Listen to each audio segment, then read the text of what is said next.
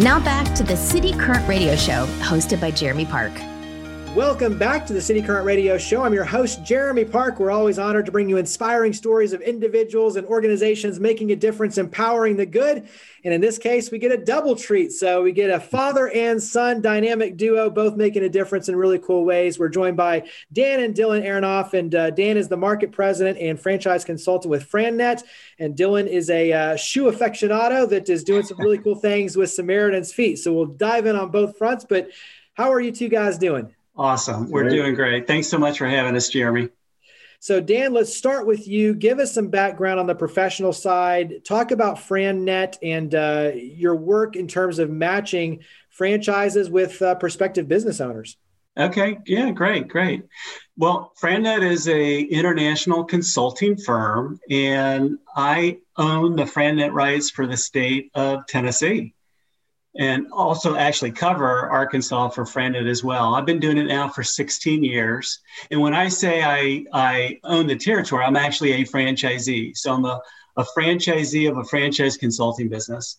You know, and very simply, think of me as a franchise matchmaker. I help people find out if business ownership is right for them, and if so, what franchise would be the best fit. And we hear franchise, and I know many of us automatically assume like fast food and some of those, but the reality is when you look at franchise opportunities, it covers a wide, wide spectrum. And so paint the picture of some of the different types of franchises that are available. Yeah, we we oftentimes joke that there's more to franchising than French fries. Obviously, food is a big sector, but there's franchises in the automotive space, technology, education, health and wellness, fitness, senior care, home improvement, B2B, you name it. There's a franchise in practically every category. So, so many franchises out there that a lot of people don't realize that they're franchises. So a lot of breadth. Talk about some of the the fundamental pieces. I know that people can walk through kind of a four step guide and, and really do an in depth analysis on their end. But what are some of the main fundamentals that someone needs to either have in place or be thinking about to really take those next steps to become an owner? Yeah, I mean, that's a great question. And, you know, when somebody begins to think about owning their own business, you know, a big part of our consultation with the client is really understanding their why. What are their motivations? you got to really want to do it. Now, some people maybe they they're burned out with corporate America, or they've been a road warrior and they want to park themselves in their their city, you know, eliminate downsizing, whatever it may be. Others may actually want to create another stream of income. So they want to keep their full time job, but diversify and create wealth. So you got to really have a good sense of your why. What's prompting you to consider business ownership? We have a proprietary assessment, it gives us a profile.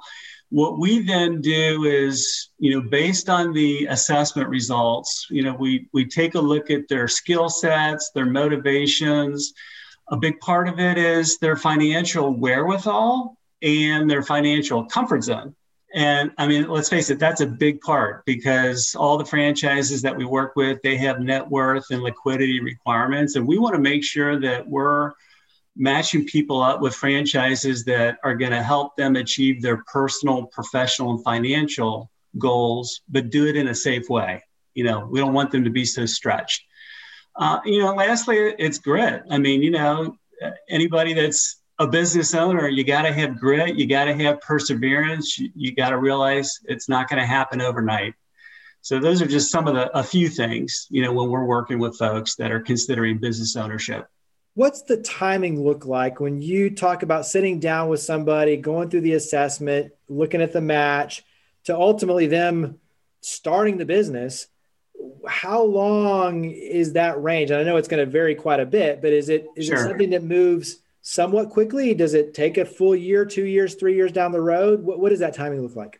Yeah, from an investigation standpoint, I would say generally speaking, it's going to take 60 to 90 days for somebody to um, do what we would call proper due diligence. Now, of course, that it depends. Most of my clients are looking at three, maybe four concepts.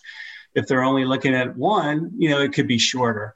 But generally speaking, it's going to take about 60 to 90 days and giving them ample time to peel back the onion, really learn about that concept, validate with other franchisees that are in the system, meet with a franchise attorney, financing, and all that stuff, you know, before they can actually make a decision. Now, as far as opening the business, if it's a home based, mobile based business that doesn't require brick and mortar, you can be in business in about a month or two.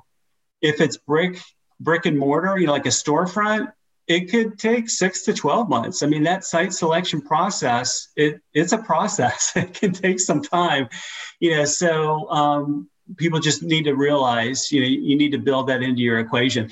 You know, sometimes, you know, if they find awesome space, you got to move quick. So who knows? It could be sooner, but usually about six to 12 months if it's a brick and mortar type of franchise what's a recommendation? So for someone who is looking at this and, and obviously wanting to team up and, and kind of go through this process and find the right fit for them in terms of a franchise, what's just a general recommendation or, or a tip? Go into this keeping an open mind because what you think could be the best fit versus reality are often two totally different things. Uh, you know, one of the things that I really get tickled over is when I'm working with clients, oftentimes they come in with preconceived notions and ideas of the ideal business.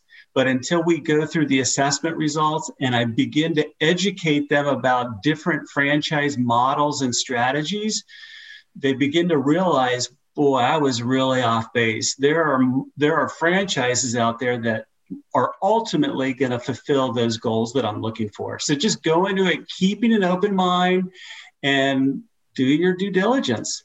So let's switch over and talk about meeting Manny Ohonme of Samaritan's Feet, and uh, and this will lead us over to Dylan and, and the passion for shoes, and then all, all the, the fundraising opportunities tied to Samaritan's Feet. But give a little bit of the context in terms of Manny Ohonme and Samaritan's Feet and the connection. Let's start there. Okay. Well, for me, you know, I have been attending the city current events for um, quite a while. Always great events. Manny spoke. I don't know what was that? Maybe two, three years ago in Nashville. A little while. It's, it's probably been. Uh, it's probably been about two or three years. Yes. Okay. Okay. Well, actually, it's been um, three years. You're right. It's been about three years because yeah. the pandemic is throwing us off on timing. amazing how time flies. But um, Dillon had really just started buying and selling shoes online not too far before that presentation. And, um, you know, I listened to Manny's speech. It, it was, you know, really inspiring. And, and boy, I'll tell you, what, what really hit home for me is, and let's face it, you know, Dillon has a strong interest in shoes. And, well, you know, we're talking limited edition sneakers and whatnot, high quality shoes and it's fun and it's great. Um, it's exciting when you know the customer gets their their pair of shoes. But then I watched the video that Manny showed, and this uh, this young girl who craves so much to be able to go to school, and the school won't allow her because she doesn't have shoes. So what does she do? She takes two empty water bottles and straps it around her feet and they still deny her. And, you know, for me, Jeremy, it was like, you know, we've got to really put things in perspective. And that's when I introduced Samaritan's Feet to Dillon. You know, we followed on the newsletters and whatnot. And that that's kind of how our connection started.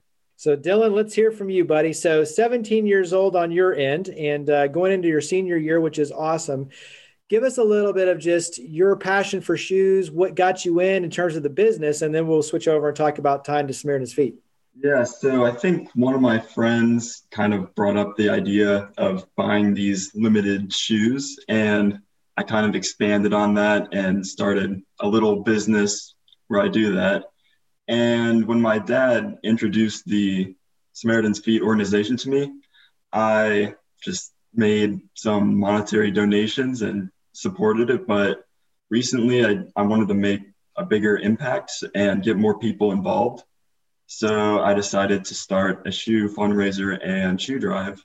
Talk about what you saw in terms of the the ability for people to obviously support it. But i think to your point it's one thing to do it personally and then to put it out there and say hey come join me in this effort. All of a sudden now it's a public push. And so talk about kind of what you were able to see in terms of people coming to your support and donating and talk about the experience of it yeah i was i was really surprised by how many people helped support this organization and my shoe drive I mean, I got some friends to donate, some family, relatives. Yeah, it was just really and and lots of shoes. Yeah, yeah, yeah, yeah. About to say it was both cash and shoes. Yes. What's something that you learned in the process? So when you look at going through and just obviously putting all the pieces together, reaching out, asking for support, what did you learn going through this process? Um, I think I learned that even just one shoe can make a huge impact through donating. Like it can impact one person's life so much. And through the fundraiser, I, I think I learned just how to get the message out there more when I was actually starting it.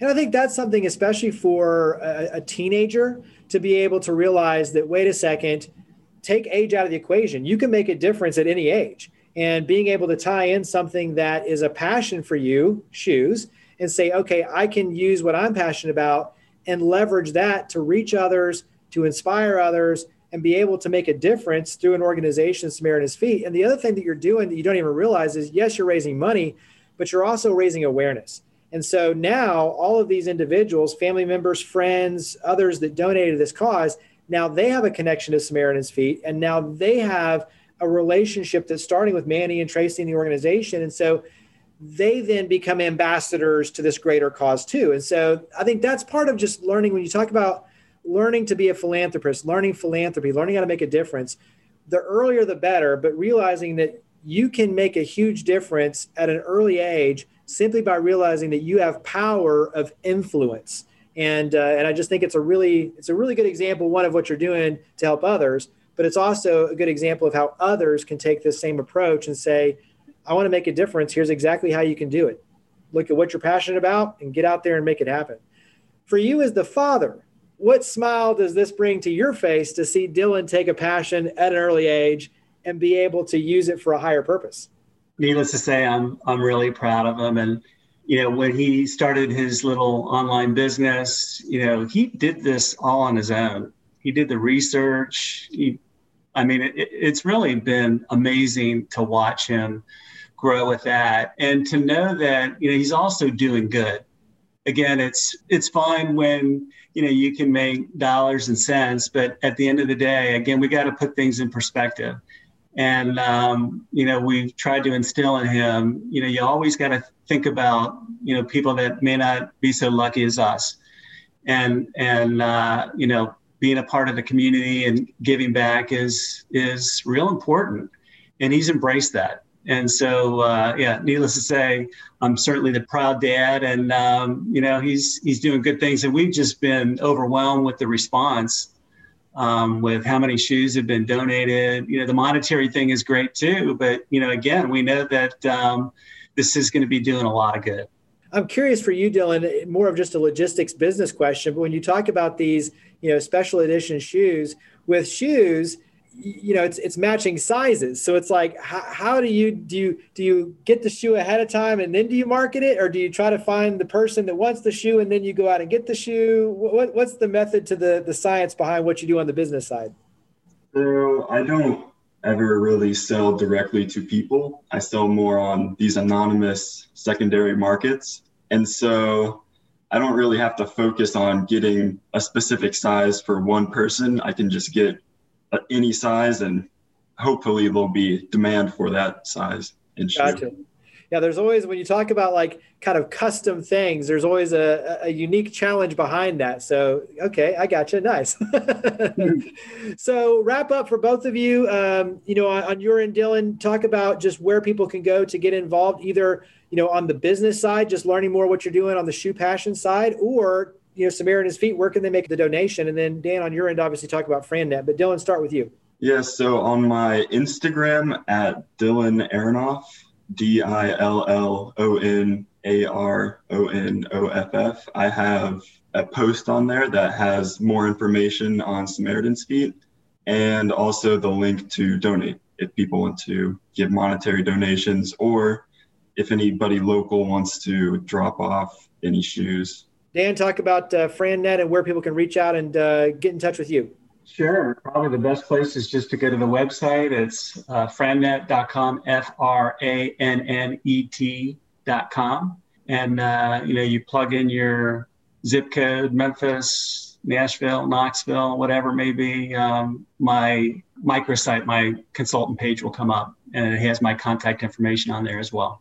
Well, Dan, Dillon, greatly appreciate all you both are doing and uh, greatly appreciate you coming on the show. So thank you very much. Thanks so much for having us. We really appreciate it. Thank you.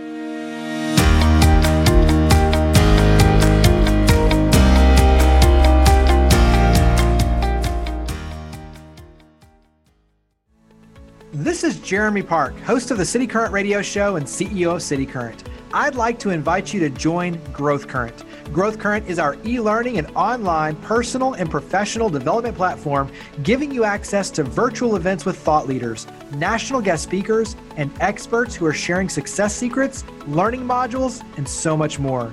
Subscriptions are only $8 a month, and you can do bulk subscriptions for your team. Check out growthcurrent.com to learn more.